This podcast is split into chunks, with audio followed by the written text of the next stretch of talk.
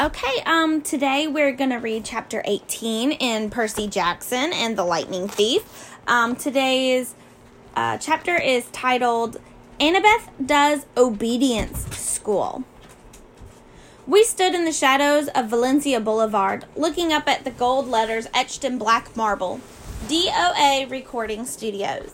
Underneath, stenciled on the glass doors, no solicitors, no loitering, no living. It was almost midnight, but the lobby was brightly lit and full of people. Behind the security desk sat a tough looking guard with sunglasses and an earpiece. I turned to my friends. Okay, you remember the plan? The plan. Gul- Grover gulped. Yeah, I love the plan. Annabeth said, What happens if the plan doesn't work? Don't think negative. Right, she said. We're entering the land of the dead, and I shouldn't think negative. I took the pearls out of my pocket, the three Milky Spears from the Nereid that had given me in the Santa Monica. They didn't seem like much of backup in case something went wrong. Annabeth put her hand on my shoulder. I'm sorry, Percy. You're right. We'll make it. It'll be fine. She gave Grover a nudge. Oh, right, he chimed in. We got this far. We'll, we'll find the Master Bolt and save your mom, no problem. I looked at them both and felt really grateful. Only a few minutes before, I had almost gotten them stretched to death on deluxe water beds, and now they were trying to be brave for my sake, trying to make me feel better. I slipped the pearls back into my pocket. Let's whoop some underworld butt. We walked inside the DOA lobby. Muzak played softly on hidden speakers. The carpet and walls were steel gray. Pencil cactuses grew in the corners like skeleton hands. The furniture was black leather and every seat was taken. There were people sitting on couches, people standing up, people staring out the windows or waiting for the elevator. Nobody moved or talked or did much of anything. Out of the corner of my eye, I could see them all just fine, but I, if I focused on any one of them in particular, they started looking transparent. I could see right through their bodies. The security guard's desk was a raised podium, so we had to look up at him. He was tall and elegant, with chocolate colored skin and bleached blonde hair shaved military style. He wore tortoiseshell shades and a silk Italian suit that matched his hair. A black rose was pinned to his lapel under a silver name tag. I read the name tag, then looked at him in bewilderment. Your name is Chiron? He looked across the desk. I didn't see anything in his glasses except my own reflection, but his smile was sweet and cold, like a python's right before it eats you. What a precious young lad. He had a strange accent, British maybe, but also as if he had learned English as a second language. Tell me, mate, do I look like a centaur? N- no. Sir, he added smoothly. Sir, I said. He pinched the name tag and ran his finger under the letters. Can't you read this, mate? It says C H A R O N. Say it with me. Charon. Karen. Amazing. Now, Mr. Charon. Mr. Karen, I said. Well done. He sat back. I hate being confused with that old horseman. Now, now, how may I help you, little dead ones? His question caught in my stomach like a fastball. I looked at Annabeth for support. We want to go to the underworld, she said. Charon's mouth twitched. Well, that's refreshing. Is it? She asked. Straightforward and honest, no screaming. No, there must be a mistake, Mr. Charon. He looked to Saver. How did you die then? I nudged Grover. Oh, um, drowned in the bathtub. All three of you? Uh, Charon asked. We nodded. Big bathtub. Charon looked mildly impressed. I don't suppose you have coins for passage. Normally, with adults, you see, I could charge your American Express or add the ferry price to your latest cable bill. But with children, alas, you never die prepared. Suppose you'll have to take the seat for a few centuries. Oh, but we have coins. I set three golden drachmas on the counter, part of the stash I'd found in Crusty's office desk. Well, now, Charon mo- moistened his lips. Real drachmas, real golden drachmas. I haven't seen these in. His fingers hovered greedily over the coins. We were so close. Then Charon looked at me. The cold stare behind his glasses seemed to bore a hole through my chest. Here now, you couldn't read my name correctly. Are you dyslexic, lad? No, I said, I'm dead. He leaned forward and took a sniff. You're not dead. I should have known you're a godling. We've got to get to the underworld, I insisted. Charon made a growling sound deep in his throat. Immediately, all the people in the waiting room got up and started pacing, agitated, lighting cigarettes, running hands through their hair, or checking their wristwatches. Leave while you can, Charon told. I'll just take these and forget I saw you. He started to go for the coins, but I snatched them back. No service, no tip. I tried to sound braver than I felt. Charon growled again, a deep, blood chilling sound. The spirits of the dead started pounding on the elevator doors. It's a shame, too. We had more to offer. I held up the entire bag from Crusty's stash. I took out a fistful of drachmas and let the coins spill through my fingers. Charon's growl turned into something more like a lion's purr. Do you think I could be bought, Godling? Eh. Just out of curiosity, though, how much you got there? A lot. I said, I bet Hades doesn't pay you well enough for such hard work. Oh, you don't know the half of it. How would you like to babysit these spits all day? Always, please don't let me be dead, or please let me cross for free. I haven't had to pay a raise in 3,000 years. Can you imagine suits like this that come cheap? You deserve better, I agreed. A little appreciation, respect, and good pay. With each word, I stacked another gold coin on the counter. Charon glanced down at his silk Italian jacket as if imagining himself in something even better. I must say, lad, you're making some sense now, just a little. I stacked another few coins. I can mention a pay raise while I'm talking to Hades. He sighed. The boat's almost full anyway. I might as well add you three and be off. He stood, scooped up our money, and said, Come along. We pushed along through the crowd of waiting spirits who started grabbing at our clothes like the wind, their voices whispering things I couldn't make out. Charon shoved them out of the way, grumbling, freeloaders. He escorted us into the elevator, which was already crowded with souls of the dead, each one holding a green boarding pass. Charon grabbed two spirits who were trying to get on with us and pushed them back into the lobby. Right, no, no, no one get any ideas while I'm gone he announced to the waiting room. And if anyone moves the dial off my easy listening station again, I'll make sure you're here for another thousand years. Understand? And he shut the doors. He put a key card into the slot in the elevator panel and we started to descend. What happens to the spirits waiting in the lobby? Annabeth asked. Nothing, Charon said. For how long? Forever. Or until I'm feeling generous. Oh, that's, um, fair. Charon raised an eyebrow. Whoever said death was fair, young miss?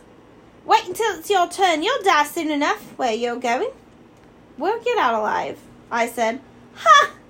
I got a sudden dizzy feeling we weren't going down anymore, but forward. The air turned misty. Spirits around me started changing shape. Their modern clothes flickered, turning into gray hooded robes. The floor of the elevator began swaying. I blinked hard and when I opened my eyes, Charon's creamy Italian suit had been replaced by a long black robe. His tortoiseshell glasses were gone. Where his eyes should have been, there were empty sockets, like Ares's eyes, except uh, Charon's were totally dark, full of night and death and despair. He saw me looking and said, Well? Nothing, I managed. I thought he was grinning, but that wasn't it.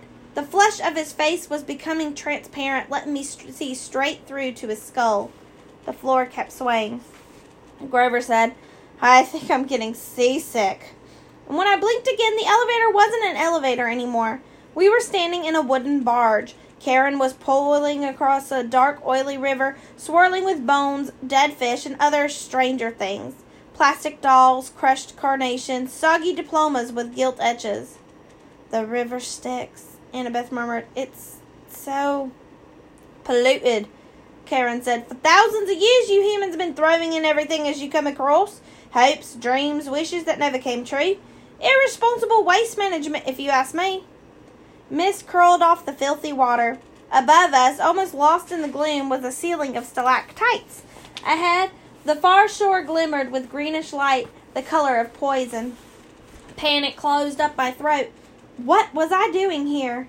These people around me, they they were dead. Annabeth grabbed hold of my hand. Under normal circumstances, this would have embarrassed me, but I understood how she felt. She wanted reassurance that somebody else was alive on this boat. I found myself muttering a prayer, though I wasn't quite sure who I was praying to. Down here, only one God mattered, and he was the one I had come to confront. The shoreline of the underworld came into view. Craggy rocks and black volcanic sand stretched inland about a hundred yards to the base of a high stone wall, which marched off in either direction as far as we could see. A sound came from somewhere nearby in the green gloom, echoing off the stones, the howl of a large animal. Oh, Three Faces hungry, Charon said. His smile turned skeletal in the greenish light. Bad luck for you, godlings. The bottom of our boat slid onto the black sand. The dead began to disembark. A woman holding a little girl's hand. An old man and an old woman hobbling along arm in arm. A boy no older than I was, shuffling silently along in his gray robe. Charon said, I'd wish you luck, mate, but there isn't any down here. Mind you, don't forget to mention my pay raise. He counted our golden coins into his pouch, then took up his pole. He warbled something that sounded like a Barry Manilow song as he ferried the empty barge back across the river. We followed the spirits up a well worn path. I'm not sure what I was expecting pearly gates or a big black portcullis or something. But the entrance to the underworld looked like a cross between airport security and the Jersey Turnpike. There were three separate entrances under one huge black archway that said, You are now entering Erebus. Each entrance had a pass through metal detector with security cameras mounted on top. Beyond this were toll booths manned by black robed ghouls like Charon. The howling of the hungry animal was really loud now, but I couldn't see where it was coming from. The three headed dog, Cerebrus, who was supposed to guard Hades' door, was nowhere to be seen. The dead queued up in the three lines, two marked attendant on duty and one marked easy death. The easy death line was moving right along. The other two were crawling. What do you figure? I asked Annabeth. The fast line must go straight to the asphodel fields. No contest. They don't want to risk a judgment from the court because it might go against them. There's a court for dead people? Yes, three judges. They switch around who speaks on, sits on the bench. King Minos, Thomas Jefferson, Shakespeare, people like that. Sometimes they look at a life and decide that person needs a special reward, the fields of Elysium. Sometimes they decide on punishment. But most people, well, they just lived. Nothing special, good or bad, so they go to the asphodel fields. And do what? Grover said, Imagine standing in a wheat field in Kansas. Forever. Harsh. I said, Not as harsh as that, Grover muttered. Look. A couple of black robed ghouls had pulled aside one spirit and were frisking him at the security desk. The face of the dead man looked vaguely familiar. He's that preacher who made the news, remember? Grover asked. Oh, yeah. I did remember now. We'd seen him on TV a couple of times at the Yancey Academy dorm. He was this annoying televangelist from upstate New York who'd raised millions of dollars for orphanages and then got caught spending the money on stuff for his mansion, like gold plated toilet seats and an indoor putt putt golf course. He died in a police chase when his Lamborghini for the Lord went off a cliff. I said, What are they doing to him? Special punishment from Hades, Grover guessed. They really the really bad people get his personal attention as soon as they arrive. The fear the kindly ones will set up an eternal torture for him. The thought of the Furies made me shudder. I realized I was in their home territory now. Old Mrs. Dodds would be licking her lips with anticipation. But if he's a preacher and he believes in a different hell, Grover shrugged. Who says he's seeing this place the way we're seeing it? Humans see what they want to see. You're very stubborn, um, persistent that way. We got closer to the gates. The howling was so loud now it shook the ground at my feet, but I couldn't figure out where it was coming from. Then, about fifty feet in front of us, the green mist shimmered. Standing just where the path split into three lanes was an enormous, shadowy monster. I hadn't seen it before because it was half transparent like the dead. Until it moved, it blended in with whatever was behind it. Only its eyes and teeth looked solid, and it was looking straight at me. My jaw hung open. All I could think to say was, He's a Rottweiler. I'd always imagined Cerberus as a big black mastiff, but he was obviously a purebred Rottweiler, except, of course, he was twice the size of a woolly mammoth, mostly invisible, and he had three heads. So here's another three headed dog. We read about a three headed dog in Harry Potter, too, if you guys remember in the first one. That's pretty cool. The dead walked right up to him, no fear at all. The attendant on duty lines parted on either side of him. The easy death spirits walked right between his front paws and under his belly, which they could do without even crouching. I'm starting to see him better, I muttered. Why is that? I think. Annabeth moistened her lips. I'm afraid it's because we're getting closer to being dead. The dog's middle head craned toward us. It sniffed the air and growled. It can smell the living, I said. But that's okay, Grover said, trembling next to me, because we have a plan. Right, Annabeth said, and I'd never heard her voice sound quite so small. A plan. We moved toward the monster. The middle head snarled at us, then barked so loud my eyeballs rattled. Can you understand it? I asked Grover.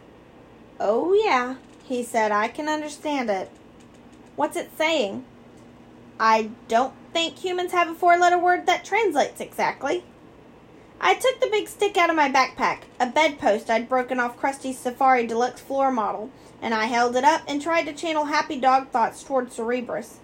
Alpo commercials, cute little puppies, fire hydrants. I tried to smile like I wasn't about to die.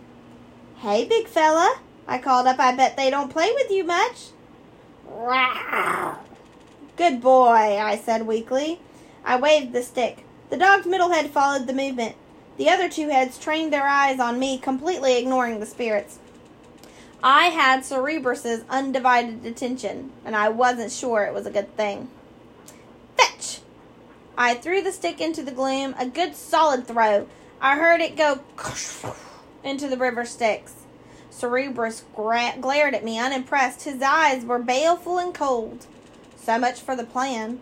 Cerebrus was now making a new kind of growl, deeper down into his three throats. Um, Percy? Grover said. Yeah? I just thought you'd like to know. Uh huh.